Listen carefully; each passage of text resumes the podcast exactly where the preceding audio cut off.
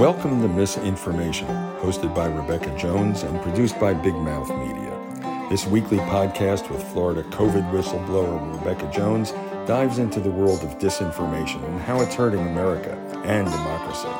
Now, here she is, Misinformational.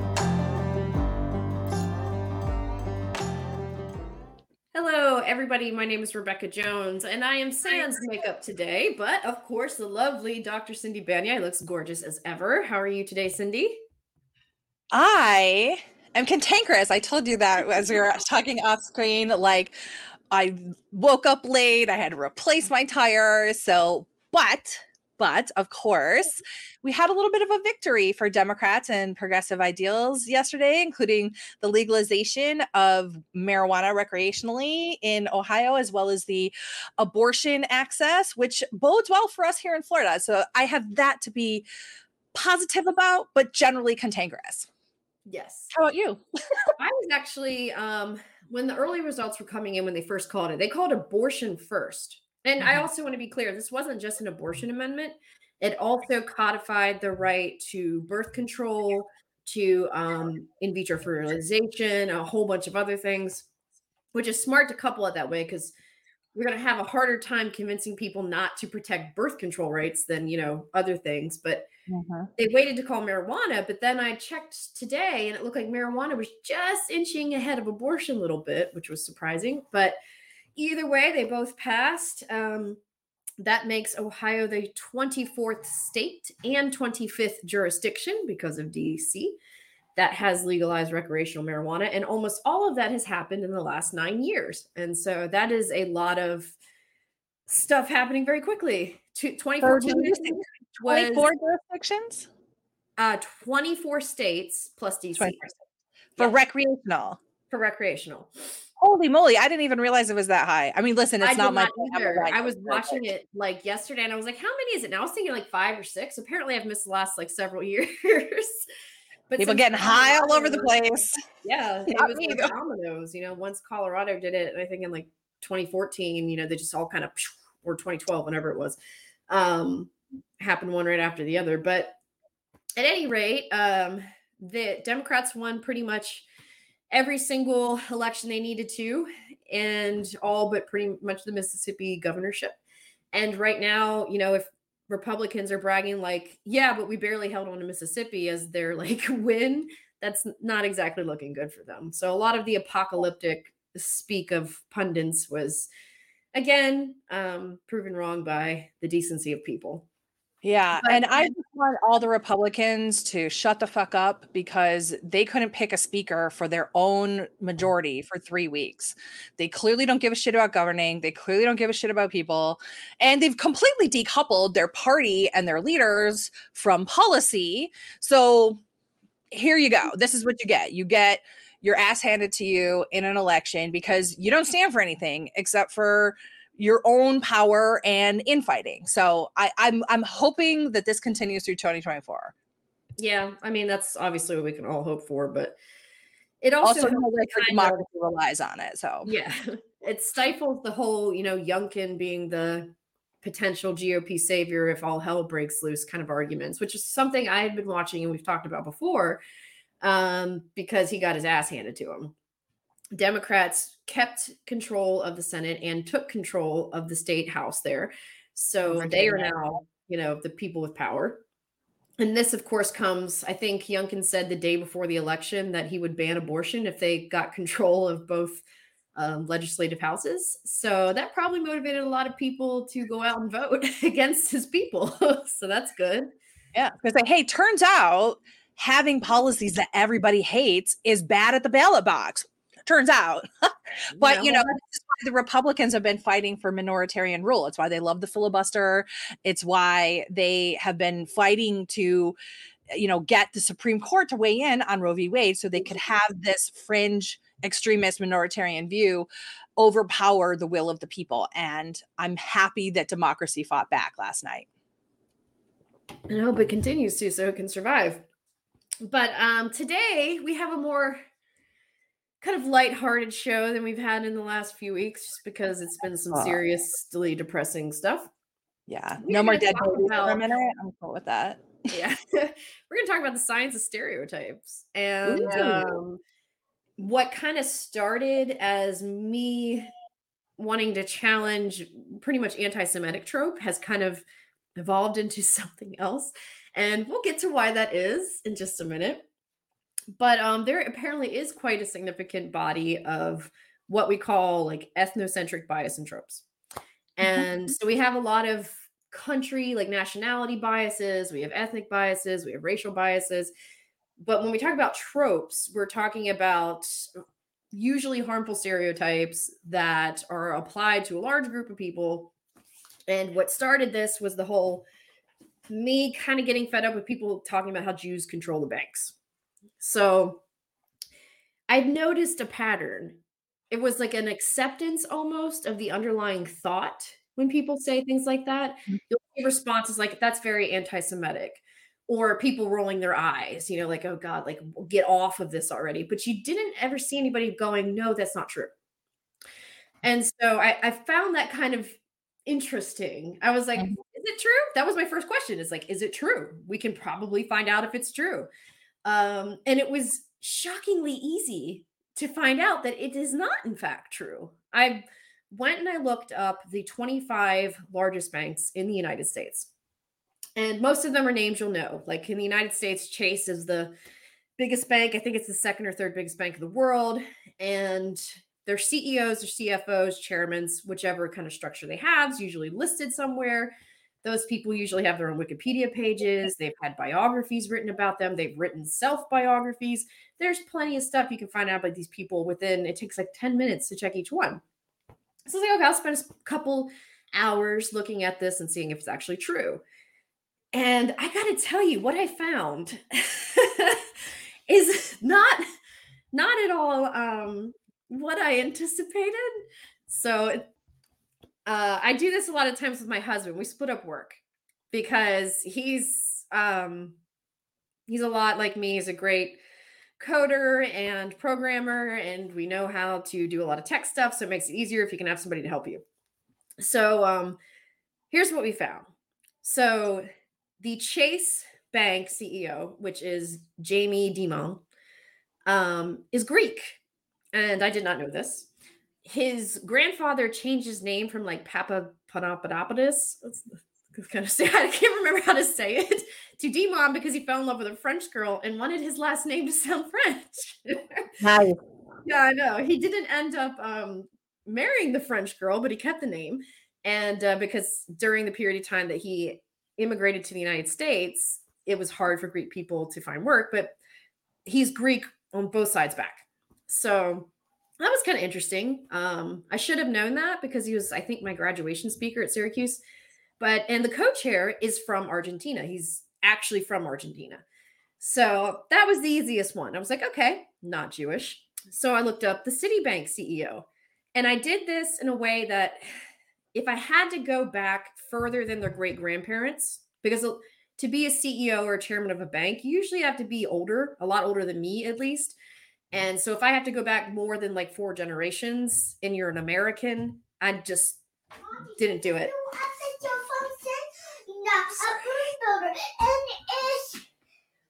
Okay, go watch it, baby. She's very happy about Balloon Builder. Um, so most of these people are American citizens, like Dimon. Um, but if you have Greek grandparents, you know, on both sides of your family who are immigrants, I would consider that Greek if we're going to tie it to an ethnicity at all.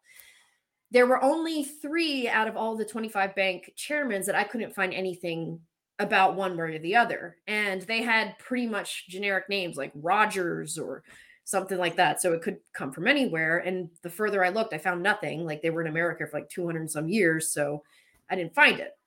But we started off with Greek and Argentina. Citibank CEO is Indian. Capital One Banks is English. Truist is German. Bancorp is Italian. PNC is actually Ukrainian, which was surprising to me. And then there's everyone else. So there was not a single ethnic group that was repeated in the top 25 bank positions. Wait a second, I thought you put a post about it saying that there was a lot of Irish folks. I need to do my victory lap for my people. Yeah, so there was not a single ethnic group group repeated in the top 25 leadership roles except for one. So we had Chase chair, co-chair, Citibank CEO, Capital One CEO, Truist, Bancorp, and PNC. Those were those. Every other bank is either chaired or co-chaired or CEO or CFO'd by someone who is Irish. Yes. And I didn't, I was looking this up, and my husband, who is, we did like the ancestry thing, he's almost completely Scot Irish. There's a little bit of English in there, but totally Scot Irish. And um, I was looking up, I was like, oh, that's weird. Key Banks is Scottish and Irish. BNY Mellon, Irish. Synchrony, Irish. UBS, Irish. Northern Trust, Irish. Bank of America Chair, Irish. Bank of America Co Chair, Irish. Morgan Stanley Chair, Irish. Regions Banks, Irish and Irish. There's two uh, Raymond James Irish and Ally Bank Irish. And I'm reading this out loud to him, and he's like, giving me this look. And I was like, why the hell is the stereotype that Jews run the banks when it is demonstratively false? And the people who have the largest disproportionate impact on banking in America are the fucking Irish. It's like, that is not one of their stereotypes. What are the stereotypes we think of with Irish? Angry drunks Bars, bars. My family, listen, my Irish family owned bars, but I think maybe that's what led them into banking because it was a super lucrative business. I, don't I, I, don't know why. Um, I didn't get. I was just trying to fact check whether or not it was even true that Jews run the bank. So, newsflash, it's not. And um, the Irish apparently do run the banks, uh, most of the banks, at any rate. And um, that was that was surprising to me and there's this completely baseless, very harmful stereotypical trope. And in the reality is there is a very small group, the ethnic group of people that do disproportionately influence banking and they're Irish. Not even English. That's what I expected. You know, it's probably going to be like English people, German people, which is crazy. And so then I thought, you know what? I'm kind of kind of curious. I think I'm going to look up the media too. And because the media is the second one that they'll say they run the banks and they run the media. Um, well, let me pull up that one. Can I just say while you're doing that, let me just gloat a little bit more on behalf of my Irish people. My grandfather is Patrick Foley, just in case you're wondering exactly how Irish I am.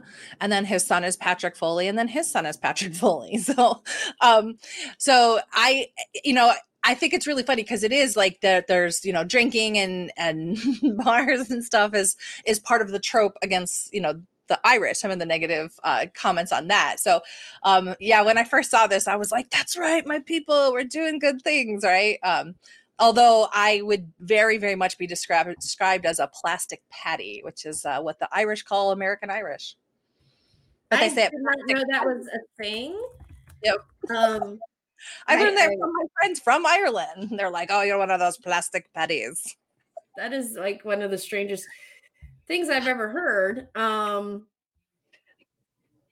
so they then, yeah, the media is harder to do. So, and people have made the argument, well, you have finance groups that are, you know, owned by Jewish people, but the stereotype's not finance, it's banks. It's specific. And it goes back to specific groups having to do with, of all things, the Rothschilds in Europe post World War II. Mm-hmm. But um, it does not hold water today. And even if it was true in some bygone era, I was looking at right now who actually runs the banks in the United States. And if anybody, it's the fucking Irish. And so literally the first comment under there was now do the media. And so I was like, fuck it, I'll do the media. Now And I just one more thing that I'm thinking about with the Irish, I'm actually thinking of all my brethren as like a leprechaun with a pot of gold now. We're just anyway, sorry. Yes, baby. Okay, give me one minute, okay? Um so yeah, the the media is kind of more fluid and hard to define. So what I did was, especially because it's so monopolized now among a handful of companies, um, I looked at what the largest reach was, the largest, biggest media companies in terms of reach for content production is. The biggest one right now in the United States is Disney. Uh, yeah. Between you know owning ABC and um, obviously Marvel and these all the studios, and they are the largest. And to me, the trope of it being run by Jews is when, especially when you're talking about Disney, is surprising because Walt Disney is known as an anti-Semite. I mean, he was of German and Irish ancestry. There's that Irish again. Um, Not claiming that funny. The first one I looked up was Irish, and I was like, Jake, what are your people doing? There's something going on here. Tell me. Like, go be "Don't share our Irish." secret." It's all been a distraction. We want people who think they're drunk so they don't know we run everything.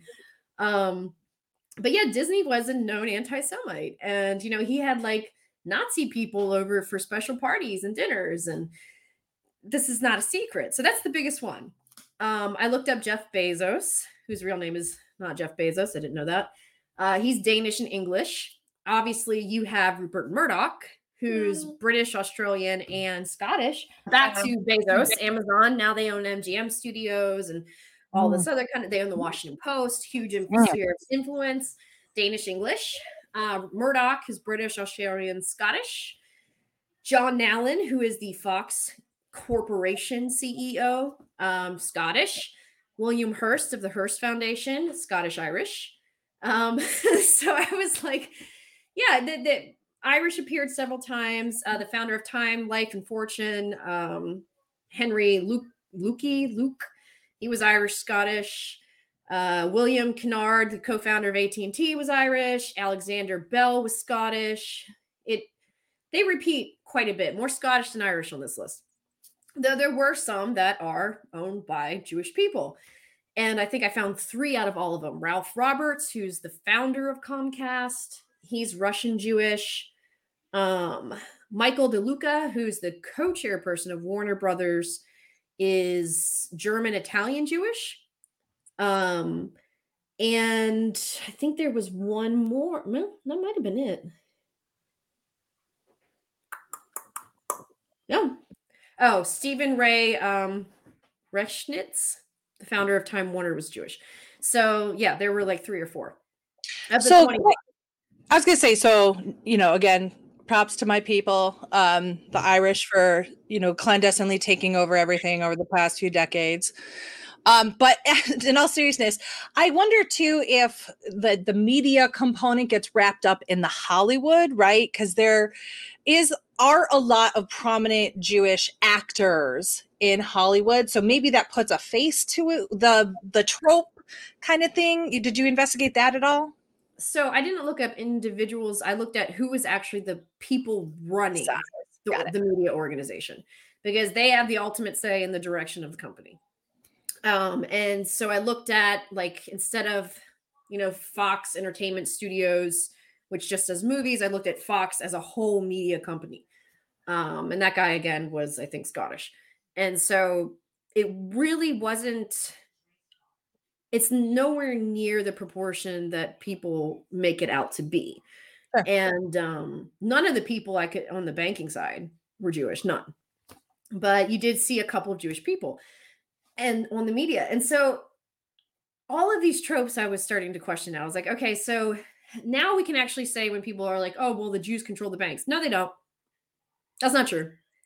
Instead of saying, oh, that's anti Semitic, you can just flat out say that's not true Right. and you know point to the list of people who do run banks and the fact that they're you know are irish mostly. yeah they're they're irish mostly and for the media as far as the people who actually run the companies and founded the companies that's not true there either and it i started to think about all of the stereotypes that i've heard you know that germans are very serious and hardworking and um Italians being lovers and lazy and all these just other things. And there's an entire academic body of work dedicated to studying this. And the most prominent paper that's ever been published on this uh, was published by Robert McCrae, um, who is Irish. and he looked at um, how national and cultural stereotypes play an important role in how people perceive themselves and others and Okay. did um, one of the largest studies of personality types and stereotypes from outside countries and how they impact their view of other countries. And he did like all of these different countries and found out that there was only one that appeared to be even remotely correct. And um drum roll, it was Poland. so I don't What's have? What about the Poles? stereotypes of Poland, but whatever they are, apparently they are the only ones that appear to be expressed by the people of Poland themselves. Um, so yeah, I mean, I don't have any Polish stereotypes. I mean, Well, this guy there's did one prominent American one, I'll say, and that's they call us Polacks and that we're stupid. So I don't really like that. Oh, I've never heard that. Um, Oh, well, like I grew up in Detroit, you know, Hamtramck, and there's a whole po- Jewish or not Jewish, but Polish uh, diaspora up in Michigan, and that was the whole thing. We're the Polacks, and we're not smart.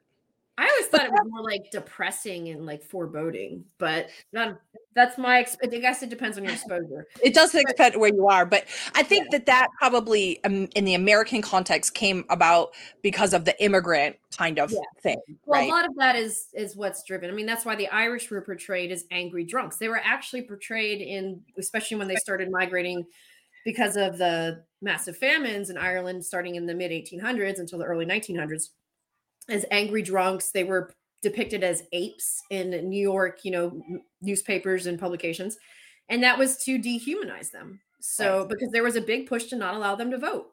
And so if they couldn't vote, they couldn't have power and they could be subjected to what the nativists um, wanted. And by the way, there's a great movie kind of about a specific period of immigration about this, and it's uh, Gangs of New York. Hmm. And it is, yeah, it's got some issue. I don't know why Cameron Diaz is in it, but that's beside the point. Um, she was here. Oh, she's not very good. But uh, sorry, Cam. But it is a really great capturing of a sentiment of that moment with Irish immigrants, especially in New York. So this guy looked at Hong Kong, India, Iran, Italy, Japan, Malaysia, New Zealand, uh, Peru, Poland, Portugal, Russia, Serbia, Slovakia, uh, South Korea, Switzerland, UK, all these different countries, but one. Robert McCrae, M C C R A E, who is Irish, did not include Ireland in his study. Even though Irish stereotypes are one of the most consensus agreed upon stereotypes, he left out Ireland. And I thought that was absolutely because they got Scottish, they've got, you know, British, they even have Welsh separated from British, but the Irish guy dropped Ireland, and I'm kind of suspect of that. I think, did you do it? And it turns out it's true. It's like, did you go and survey all the Irish? And like, yeah, we like to drink and fight. And so you were like, I'm not going to put that in there because that's a that's a very notable omission. And so I thought it was even more hilarious that the guy who studies these stereotypes is Irish and left out Ireland when Irish people clearly run the banks. And so it's the whole world around this idea. you didn't want to destroy that that stereotype. And like I said, I'm not gonna lie, my my Irish family owned a bar. so it is i just could not get over how hilarious it was that he he left out ireland and um that he's irish and left out ireland was even even better but yeah maybe so he felt like it was too close. Like he couldn't be an objective researcher. Come on. I- the the sta- there's standardized questions given to every single He just maybe he just couldn't. It was, you know, a code of ethics as a researcher. No, no, I'm giving him a pass here. no i'm not um i'm not giving him a pass that's that's a clearly the problematic We got to keep Um, the, you know, you got to keep it all going so we can keep said. Like if you start telling on us, then they'll start coming after us the way they should. and I was like, is this your secret plan for global domination that has been the Irish this whole time? Irish, um, like we have Guinness and then bank domination. That's like the combo. Apparently, and I, I got to say, to have that level of domination, almost half of the country's banks, is is quite a, an impressive feat. Um, but I'm sure it's just coincidence. And if they had all been Jewish, then they would, of course, or if the proportion that was Irish was Jewish, people would say, "How is that even possible? There's such a small group of people to have that much influence." But now it's the Irish. Everybody's like, "Uh, don't care." Yeah, I mean, and as as you're talking to something else that's coming to my mind is that sadly the truth doesn't matter. Like people believe these things and they believe them and and even if they they kind of know in their heart of hearts that they're ridiculous, right? Like all of these things, even things that are being like recycled through the the QAnon tropes, right? Have their roots in anti-Semitism, right? Like the the drinking the blood of the babies and the adrenochrome and stuff like that. That was actually a historic, you know, trope against the the Jewish and it's it like it doesn't matter what the reality is sometimes when the propaganda is that good and when people have a vested interest and they still talk about the Rothschilds right? Like that's something that comes up. I mean, Marjorie Taylor Greene was talking about the Rothschilds and the Jewish space. They, well, I was about to say that she also thinks we have Jewish space lasers. So like, it doesn't matter what the reality is sometimes. So it's like I, I would it's love to say so much easier to be like that's not even true. It's like That's you know, one. Just it's not even true. It's like if we just roll our eyes or say, you know, something generic like "oh please" or something like that, we're not really challenging the entire foundation of the trope itself, which is rooted in something that is just not reality. Yeah. And I I mean, guess we can keep trying. yeah, yeah, find something new to make people who believe in the space laser, so I don't know. I don't think anybody actually believes in space lasers. There, there might be like a tiny fraction of the far right that does, but legitimately, uh, it's just that's ridiculous. But um, yeah, hope- and I hope you're right.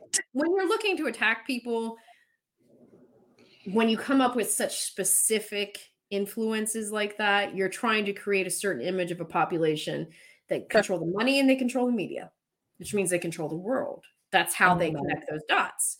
Yeah. And so if you can just go like, actually, it's not true. I looked up the heads of, you know, the 25 biggest banks or the 25 biggest media companies. And it turns out the only people who are way over resented are, are Irish people. So no, it's not true. But um, yeah, it's I just get noticed it was odd. It's like because if you see a stereotype reported like that much, I mean, we'll challenge them with other things. Like when people say, I've heard this many, many times, it's been an argument for the neo Nazis. Oh, well, black people commit more crime. We will challenge the assertion that that is true. We will say Yeah. actually over policing in black neighborhoods leads to greater arrests and longer conviction times proportionate Right. to the crimes that they're. We will challenge the truth of that statement. But when for some reason it's Jews run the world or the banks and the media, we're just kind of like, oh, that's not, you can't say that. You know, it's like, no, we're going to say from now on, no, it's not fucking true. That's Make right. up a new, make up a new thing because it's not true. And we can prove it. It's very, very easy. But um, somebody actually jokingly said, man, I didn't realize how many Irish Jews there were. And I thought that I could, at first I couldn't tell if it was a joke. And so I actually messaged the guy. I was like, You were joking, right? He's like, Yeah, uh, the Irish lately have really kind of been hardline anti Israel. So I was hoping people would think that was a joke. And I was like, Okay, you got to be careful, man, because on Twitter, not everything that's sarcastic is interpreted as such Yeah, right.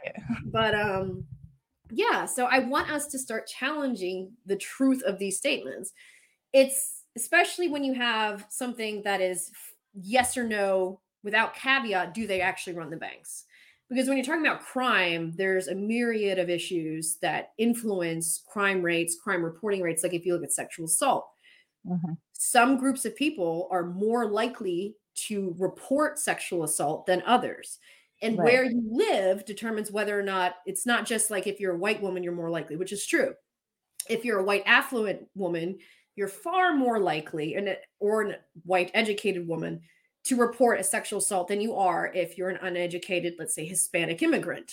So Right. that absolutely influences the statistics that we have. You can't argue with what the statistics are though but you can say there's a reason why that number is that and we will challenge that. But with the jews run the banks we're just like oh you can't say that. It's like no we need to start calling it out. It's false. Great. it's not and Yep. it's very easy to disprove. I mean it took me i thought it was going to take like 250 minutes. I think it took me like half hour because it was that easy to find. And i mean these people have a spotlight on them so it's pretty easy to figure it out. Mhm. and um yeah I, I want us to be more uh critical of those harmful stereotypes. Because now anytime somebody tells me that irish are just a bunch of drunk you know angry people and be like excuse me drunk angry people who run the world banks. So thank you. Thank you. Even though i'm not irish. I have like one one irish line in my family. I'm 6% irish. That's on my dad's side. The guy's name was joseph kearney and he is apparently the only person who has a statue of himself of a person in the entire arlington national cemetery because I don't know if you've ever heard of Kearney. Um, the man loved to kill people, and he would kill people for whoever paid him to kill people. he got the equivalent of the French Medal of Honor, which has only ever been given to one non-French person, which was like my great great grandfather, whatever, because he went and fought for the French, even though he's an American, and um, just killed a whole bunch of people for France. And then he did it for like the USA, and then he did it for England. He was like, I I just want to go to war. He's a mercenary. he was a soldier, and that's the that's so the whole like angry fighting thing. Um, at least my family line might be true, but I mean, like let's say we had a bar owner, and then on the Polish side, uh, they sold ice. So like they had a good partnership there between the ice people and the bar. Uh, but I got the drinking from both sides because the Poles, they uh, like the Russians. We love the vodka. So eh, I, I, love rum, and I'm not fighting. sure I have any like direct connection to that. But um, I mean, I don't really, I don't by any means identify as Irish because that was so far back in my family that it didn't influence the cultural, you know, way that I was raised. If anything, the German stuff did and that's what my biggest percentage is is german i grew up in pennsylvania dutch country and so those were the heavy influence you know meat and potatoes and all that kind of stuff doing any of the polka and doing groundhog day hey, I can polka. so i don't identify as irish at all but my husband very much does and his whole family does and he was very much raised that way and um, it was it was very funny to see that that that's the way that that panned out see sometimes you go to debunk something and you find something hilarious that you never would have imagined like if somebody had been like, actually, you know who runs the bank? The Irish. I would have been like, that's ridiculous. What are you talking about? Um, so now you know they do. So here we are. it's very rare that a fact check like of something takes me to a fun place. Um, but this one did. And so now that I looked at this paper and we'll um we'll post it. Of course, it does not include Ireland, it includes like every other country, but not Ireland you'll see that pretty much none of these stereotypes, except for Poland's, align with the actual national identity or even the character traits of people in that country. And um, that goes to show that we've weaponized a lot of these to be ways to dehumanize other people or to make them seem bad in some way. I don't know how saying Italians are lovers is is harmful per se. Um, but even those things are not very true, which is disappointing for anybody who travels to Italy for lovers, to say the least. But um, yeah, so little different this week to debunk something, but I I, I just uh just irked me that nobody was actually saying that was false.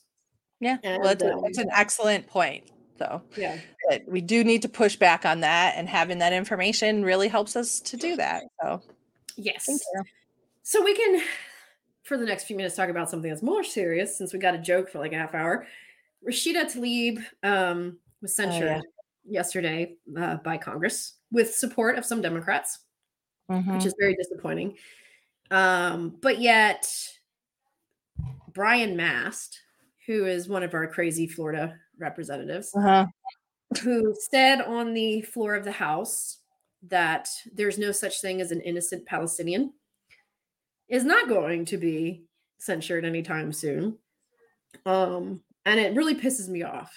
And you know, today, yesterday I was a Zionist. I guess today I'm going to be uh, anti-Semitic again, or pro-Hamas, or whatever they're going to label me with, um, because we have no gray area apparently on this issue. Mm-hmm. But it really pissed me off that you can censure a sitting member of the House, the only person um, in, uh, in our government speaking for Palestinian uh, people. Of course, if you mm-hmm. did not know that she is, you know, has Palestinian ancestry, and um, she was censured for standing up for them mm-hmm. at a time where, in the last month, ten thousand at least Palestinians, Gazans specifically, have been yep. killed, half of which were children. And right. so we are getting at this very toxic place where if you say anything to advocate for the children who are being murdered in Palestine, you're inherently anti Semitic, which is not true. Or mm-hmm. if you call attention to any of the horrible things that are happening to Jewish people, you're somehow a Zionist. And it's mm-hmm. because and Putin's dream has been to divide this the left in this country in a way that he could never achieve until this conflict broke out um, is we really need to be better about isolating Jewish identity from Israel's Netanyahu because Netanyahu's not even elected by the people. They basically have uh-huh. this. If you're familiar with the government of India, it's very similar to that. Um, it's only been for like the last four years because of the insanity. He basically threw like a mini coup within the government by yeah. combining all of these radical uh, factions so that he could take control of parliament. He was not elected to lead Israel. Right. Um, Hamas has not been elected by the people of that country since 2006, which was 17 years ago. Most of the right. people who live in Gaza today have never voted for Hamas, never. And so we have two governments that are being run by people who are not elected by their people. And we're somehow unable to recognize Jewish identity outside of Israel, which is wrong, or to recognize Gazans outside of Hamas, which is also wrong. And um, every time you say anything in defense of life on either side, you're apparently either a ter- terrorist or you support baby killing. It, it's absolutely insane. And so I kind of posted a notice on my uh, Twitter the other day. I was like, you know what? If you equate Gaza or Palestine or their supporters with being pro Hamas, I'm going to block you. And if you equate me being yeah, or speaking on behalf of Jewish ancestry or advocating against anti-Semitism with being pro Netanyahu, I'm going to block you. If you share any propaganda about this situation, especially stuff that's been proven to be false, I'm going to fucking block you because it's toxic. Half of these counts were created within the last two months, which mm-hmm. is another big sign. Um, and right. it's distracting from actual conversations of anything that could lead to potential solutions or right. legitimate discourse which the entire point of political sides of social media you know before trump was to engage in meaningful discussion. Right. And all that shit's not meaningful and it's hurtful. And so i'm just going to start blocking people. And um, i already have a pretty lengthy block list so i don't care to add to it. I won't even respond. You know it makes it really easy to hide and block in the same click on twitter Hopefully, Elon won't hear me say that and then separate the two. So I'm just going to block that shit because I have a ridiculously oversized platform on social media. Um, I think I'm nearing a million followers across all my platforms. And I have some level of responsibility to not allow bad actors to hijack or even elevate my platform right. for their propaganda purposes. Yeah. And um, I, I've unfortunately had to block people that I used to agree with because they were saying things like they need to level Gaza and turn it into a parking lot. Yeah. And things like that. And I was like, bye, just bye. I didn't even like have a cordial, I'm so disappointed in you. At that point, if you've gone that far, yeah. I'm done. Yeah, I was gonna say, and this goes back to you know our you know previous discussions on the disinformation related to both the the hospital strike and the initial the, the murdering babies kind of thing. And the reason that we talked about those and some of the concerns that we were sharing there is that disinformation is you know information warfare we should be aware of it we should be able to call it out and that this conflict itself was going to be ripe for it for not only disinformation coming from the sides because there has been disinformation coming from the israeli side and from the hamas side but that there could be third party infiltrators like russia who has a wildly successful disinformation campaign and would oh, love oh, to see not like this you know, despite all of Russia's efforts, the majority of Americans still support sending aid to Ukraine. I mean, Lindsey Graham right. is still supportive of sending aid to Ukraine. They've they've chipped away at it, don't get me wrong, but they've never had success like this. Right. I think they're, they're, fueling this too, right? Because oh, there's oh, you know connections between saw what it was capable of, they jumped on it. Oh, and so, so we're in the mix too, is what I'm saying. Is like so you have all these different things, so you have to be very, very cognizant of what you're seeing, um, and know that if you see something and there's an emotional response to it, there's a reason there's an emotional response to it. It's because somebody crafted that message to elicit a, an emotional response from you. Um, and so I, you know, I, I'm a university professor. I teach this to my students, and that's what I tell them. I said, that's how you know the manipulation is like if you see something and you're like, oh my God, I feel so horrible. Like somebody wanted you to feel that way. So you better kind of like do your due diligence and like put your own, you know, awareness up because there are people that are trying to get you to be embroiled embroiled in this conflict. And and i i will say too just from my personal like watching different people talk about this i have not seen this level of triggering on an yeah. issue oh on anything at all. Like i've probably my entire lifetime i've never seen people here. Yeah something is and different. very different. I think a lot of people recognize that too like this is not normal like no. whatever control over our, our information there's being influenced, the way that we're talking about this is like we're speaking different languages. Absolutely. And it's it gets like very violent and aggressive. Exactly. And a very lot of people just like calling for people's deaths online and crazy shit. So there was another example of that was um at a protest out in I think San Francisco or somewhere in California this weekend there was an altercation between the people who were out there protesting for a ceasefire and some pro-Israel people who showed up. Um, and an altercation of some kind occurred, and an old man, I think he was like 80 something, was killed.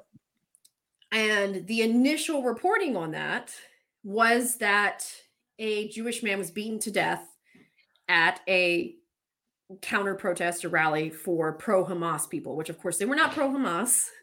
It's like I said, if you say that shit now, I'm going to block you.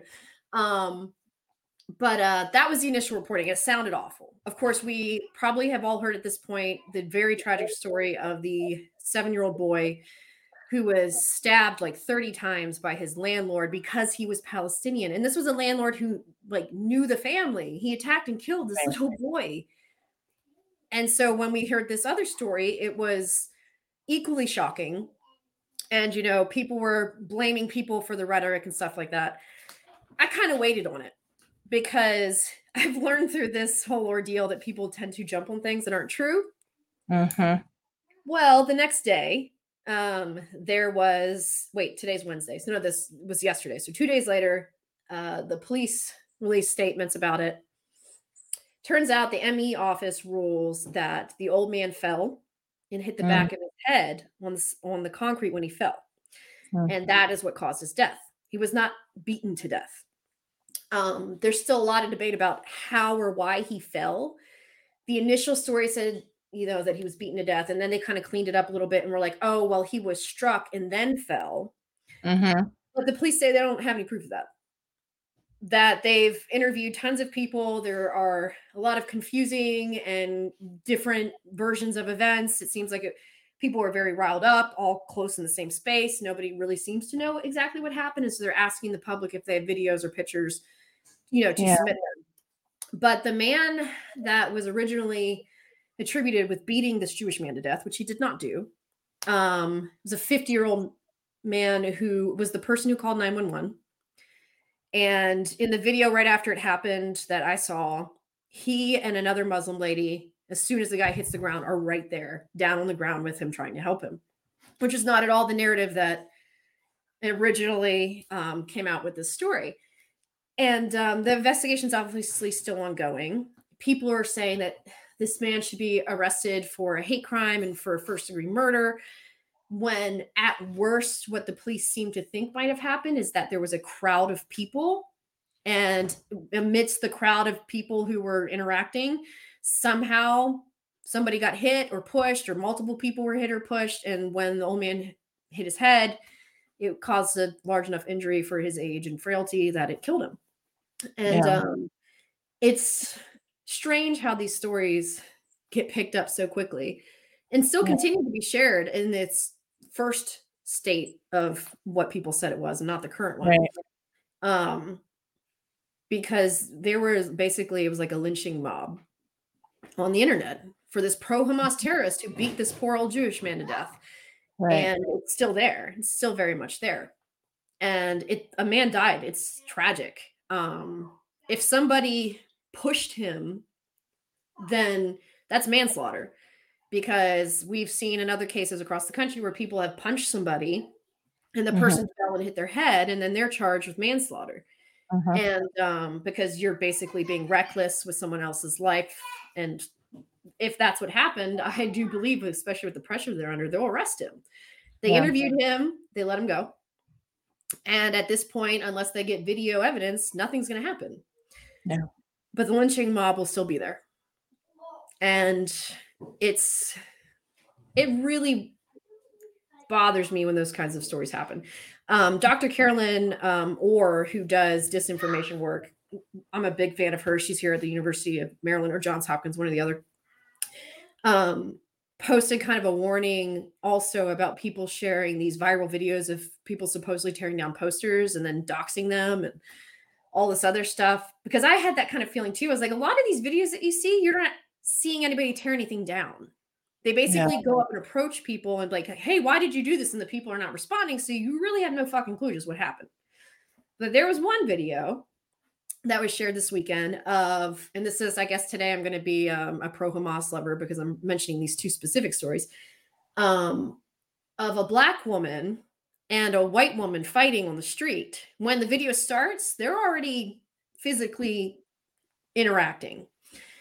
And um, I think it was Jews of New York on Twitter took screenshots of the lady's face, the black lady's face, and said, you know, they got to name and shame her, call her employer. And we've seen a lot of that very aggressive.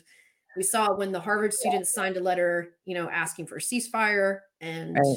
I think what happened to them is criminal. Mm-hmm. I think it's harassment. I think that, you know, they rented buses, like digital buses, and put those kids' faces and names on them and drove them around and harassed them at their houses is fucked up. And people should be held accountable for doing that. Yeah. But it was posted as a pro Hamas terrorist, of course, um, assaulting a Jewish woman in New York City. Well, the late the black lady's friend had been filming the whole time turns out what was happening was uh, a black woman was tearing down posters of missing people, which we've seen a lot of, and a woman who, according to the Twitter page, um, is Jewish, came up and tried to stop her by grabbing her and grabbing her hands and trying to rip the posters out of her hands. And so it turns out that it was actually the white woman who started the physical altercation. And then, as soon as the black woman, who apparently knows how to take care of herself, no shame in that whatsoever, basically throws this woman to the ground for grabbing her, the woman on the ground starts like pretending to be a victim. And the black woman's like, Why did you grab me? He's like, What are you doing? Like, what is your problem? And it got clipped and then made the rounds on the internet of yeah. this black woman attacking this poor Jewish woman who's crying on the ground. And of course, the woman who was also involved in it released the full video online. Not at all what happened. I'll say this I think that tearing down those posters is hurtful. I think that it's not necessary. I think that you should just mind your own fucking business and walk by. I also have a problem fundamentally with those posters being hung. Apparently, the project was actually started by two Israeli nationalists um, who wanted to remind people. I mean, they don't have posters up for all the Palestinian children that were killed, but they're being plastered all over the city, and they were designed by Israeli nationals. I think they should both should stop doing it. But to name and shame the black woman, honestly, it it kind of looked racist. And the comments under it were really fucking bad. She was referred to an, as an ogre uh, or Big Black Betty. I mean, just flagrantly racist shit.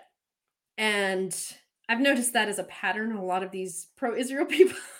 no, I was I was going to pick up on that because actually, and again, we talked about this in earlier episodes as well, is that you do you are seeing some pretty major splits within the United States. You are seeing older white Democrats and Republicans, white Republicans who are coming out as very pro Israeli. And you're seeing other people of color, Black people, younger people who are increasingly pro Palestinian. And this is why also I'm very worried about the Russian disinformation component of it because Russia has actually been trying to fuel race wars and racial conflict in the United States through their online propaganda for a very long time now. And it feels with the emotional charge that this has that that is also a component of this frankly. Yeah.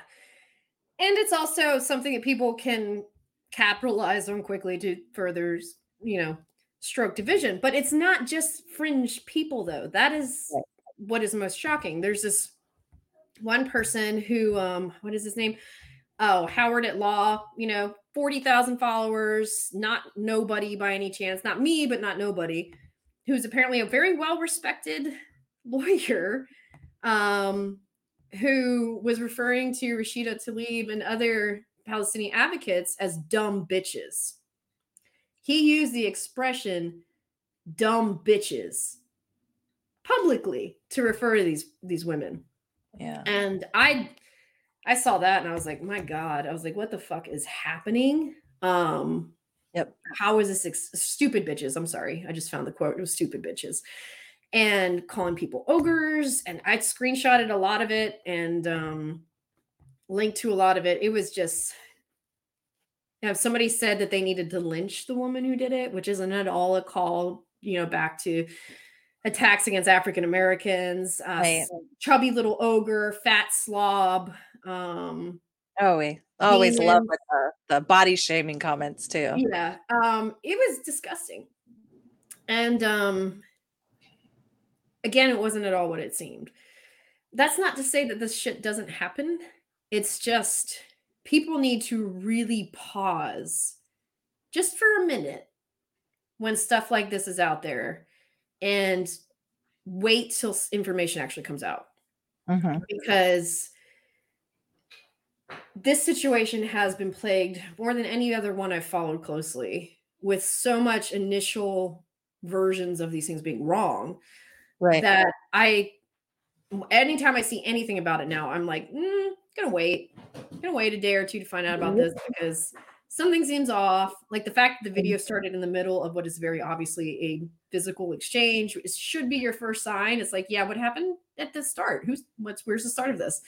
Um, or you know, the fact that this old man who died, which is tragic, wasn't beaten to death. Um, like demonically or whatever the words they want to use for it because there's very real tragedy that's Mhm. happening and a lot of time the microaggression that you see is just as harmful as what you think is this explosive story that turns out to almost never be exactly what they say it is Right. and we just all need to be more careful and just take a breath um, because it's it's absolutely insane but that's my my moral spiel about social media that is continuing to devolve into madness half of this shit that i've seen on here in the last month under the old twitter rules those people would be permanently banned for saying this kind of Right. stuff of course elon musk has been noticeably mum about it Fuck Elon Musk. his Saudi Arabian overlords told him to stay out of it. I'm sure he's just inching to say something anti-Semitic too, but because he is an anti-Semite.